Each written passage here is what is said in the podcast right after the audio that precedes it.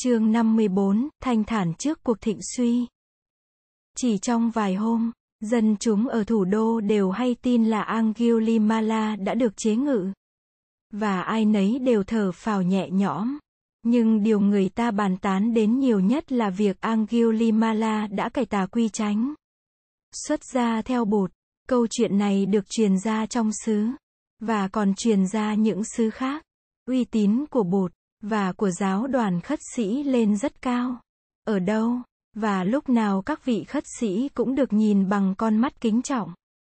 Uy thế của giáo đoàn còn lên cao hơn nữa khi mọi người thấy số trí thức và thanh niên từ các giáo phái từ bỏ giáo phái mình để theo bụt càng ngày càng đông.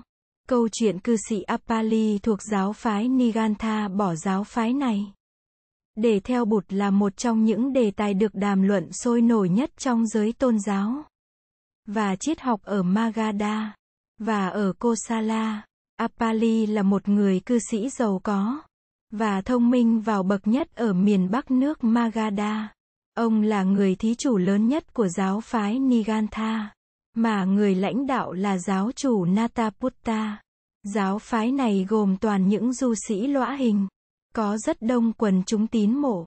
Lúc ấy là mùa xuân. Bụt cư trú trong vườn xoài Pavarika tại Nalanda, miền bắc nước Magadha. Một hôm du sĩ lõa hình Dikha Tapasi, một cao đệ của giáo chủ Nataputta, nhân đi khất thực ở Nalanda, đã ghé vào thăm Bụt, để đàm luận về đạo lý. Bụt hỏi thăm, và được vị du sĩ này cho biết rằng giáo phái Nigantha chỉ dùng danh từ tội báo Dandani, mà không dùng danh từ hành nghiệp Kakmani. Được hỏi về bản chất của tội báo, Dikhatapasi cho biết là có ba loại, thân tội, khẩu tội, và ý tội. Được hỏi loại nào nặng nhất, và căn bản nhất, du sĩ nói, tội của thân là nặng nhất, và là căn bản nhất. Bụt cho biết trong đạo lý của người, ý nghiệp là quan trọng nhất, tại vì ý là căn bản.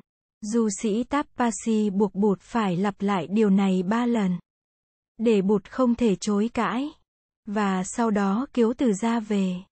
Gặp lại giáo chủ Nataputta, du sĩ kể lại những chi tiết của cuộc đàm thoại. Nataputta cười lớn, và nói, Sa môn Gotama đã lầm lẫn nghiêm trọng tội trong tâm ý, và nơi lời nói chưa phải là tội lớn. Chính những tội do thân thể gây nên một cách cụ thể mới là quan trọng và có ảnh hưởng lâu dài. Du sĩ Tapasi thầy đã nắm được yếu chỉ của đạo Pháp ta. Trong buổi đàm đạo giữa Nataputta và Tapasi còn có mặt một số người cư sĩ. Trong đó có vị trưởng giả trí thức Apali và các bạn của ông ta từ thành phố Balaka đến. Nghe tới đây, Apali xin tình nguyện đi thăm Bụt, để nói cho Bụt biết là vị sa môn này đã thấy sai khi cho rằng ý nghiệp có tính cách căn bản hơn thân nghiệp và khẩu nghiệp. Giáo chủ Nataputta rất muốn cho Apali đi, nhưng du sĩ Tapasi e ngại. Ông sợ Apali sẽ bị Bụt chinh phục. Nhưng giáo chủ Nataputta có đức tin lớn nơi Apali. Ông nói, đừng sợ cư sĩ Apali sẽ trở nên đệ tử của Sa môn Gotama. Sa môn Gotama, trái lại có thể trở nên đệ tử của Apali cũng chưa biết chừng. dù sĩ Tapasi cố ngăn, nhưng không được. Apali đến thăm Bụt, và cuộc đàm đạo giữa hai người rất là hào hùng. Đây là lần đầu tiên nhà trí thức này được gặp Bụt. Trong bảy ví dụ liên tiếp, Bụt chỉ cho Appali thấy ý tội là căn bản. Bụt biết các du sĩ lõa hình phái Nigantha là những người có trì giới không sát sinh. Và biết giữ gìn không dẫm đạp lên trên các loại côn trùng. Bụt khen ngợi điều này. Nhưng người hỏi Apali, nếu không cố ý, mà dẫm đạp lên các loại côn trùng, thì có phạm tội không? Apali trả lời, giáo chủ Nataputta bảo rằng nếu không cố tình giết, thì không phạm tội. Bụt cười, và nói, như vậy, thì giáo chủ Nataputta công nhận ý tội là căn bản rồi nói thân tội là căn bản sao được nữa. Apali rất khâm phục đức độ và tuệ giác của Bụt, Ông thưa với Bụt là ngay từ đầu ông đã thấy giáo chủ giáo phái Nigantha là sai. Nhưng ông vẫn cứ gạn hỏi. Để Bụt giảng giải thêm nữa. Nghe đến đâu, ông càng thấy sáng. Và cuối cùng ông lại Bụt xin Bụt cho ông làm đệ tử. Bụt nói, Apali, hãy nghĩ cho thật kỹ. Một người trí thức có tầm vóc như ông không thể quyết định một cách vội vã được. Hãy suy nghĩ cho thật chín chắn. Apali lại quý mến Bụt hơn vì câu nói vừa rồi của Bụt. Câu nói đó chứng tỏ Bụt không ham có thêm đệ tử. Dù là một đệ tử có uy tín lớn trong giới nhân sĩ như ông. Không một vị giáo chủ nào khi nghe appali xin vào đạo. Mà lại còn bảo appali nên suy nghĩ cho chín chắn như vị sa môn này.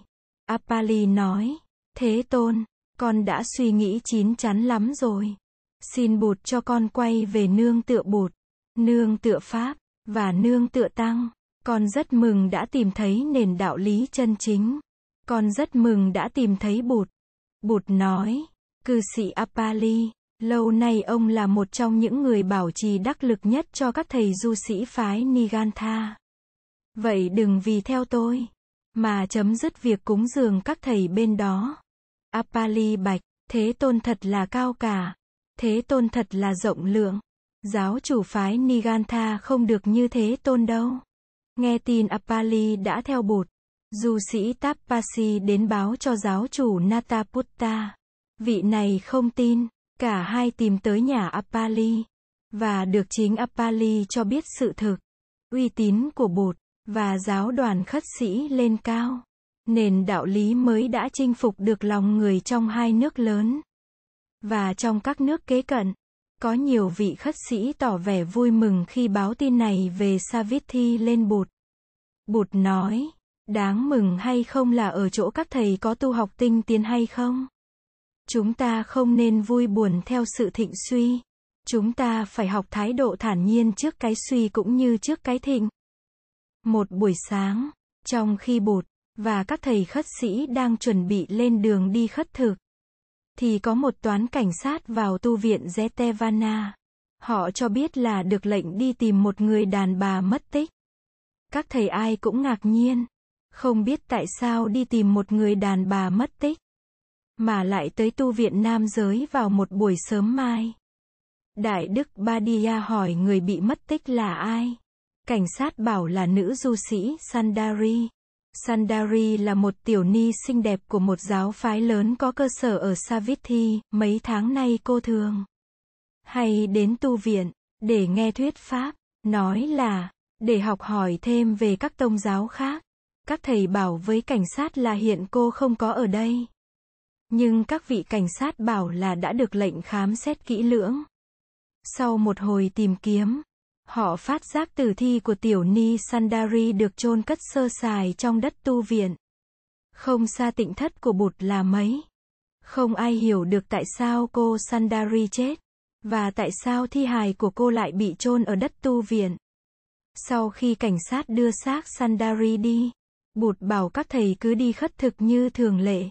Người bảo, quý vị hãy hết lòng an trú trong chánh niệm. Ngày hôm đó, Giáo phái của tiểu ni Sandari tổ chức rước thi hài cô đi ngang qua nhiều đường phố. Để tụng niệm, thỉnh thoảng họ dừng lại. Để khóc kể, quần chúng thấy thế súm lại gần.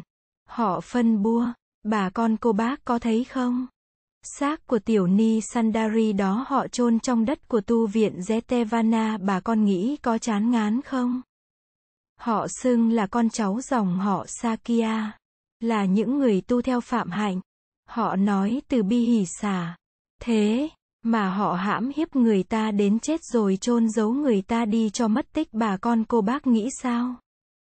Dân chúng ở Savithi rất hoang mang.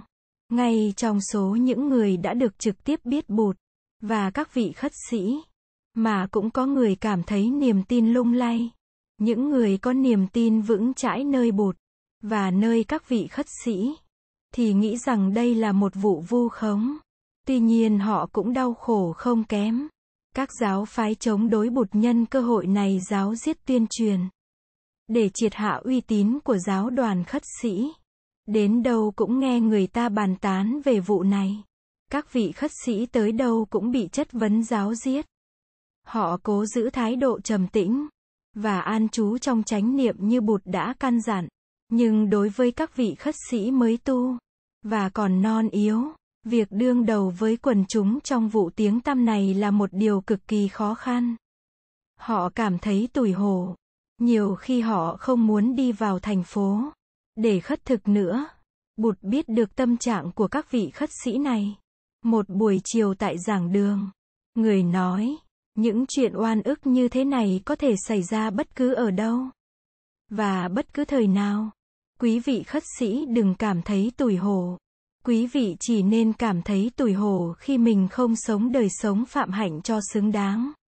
Mà thôi, nếu giới luật được nghiêm chi, nếu đời sống phạm hạnh không có tỳ vết, thì không việc gì các thầy phải tủi hổ. Dư luận phát sinh, dư luận tồn tại rồi dư luận sẽ tiêu diệt. Ngày mai đi khất thực, mà có người hỏi, quý vị cứ thẳng thắn trả lời. Người nào gây nhân, thì người ấy sẽ chịu quả. Và chỉ cần nói từng ấy thôi là đủ. Nghe Bụt nói thế, các thầy cảm thấy được an ủi rất nhiều. Trong khi đó nữ cư sĩ Visakha rất khổ đau. Bà có đức tin trọn vẹn nơi Bụt và nơi giáo đoàn. Bà biết đây là một vụ vu khống để bôi nhọ Bụt và giáo đoàn khất sĩ. Ngay từ hôm nghe được tin này, bà lập tức đi tìm cư sĩ Sudatta. Hai người đàm luận rất lâu. Và cuối cùng họ đồng ý là phải cho người đi bí mật dò la. Để tìm ra thủ phạm của vụ bôi nhỏ. Cư sĩ Sudatta đề nghị phải có người giả trang đi thám thính ngay cả trong nội bộ giáo phái du sĩ.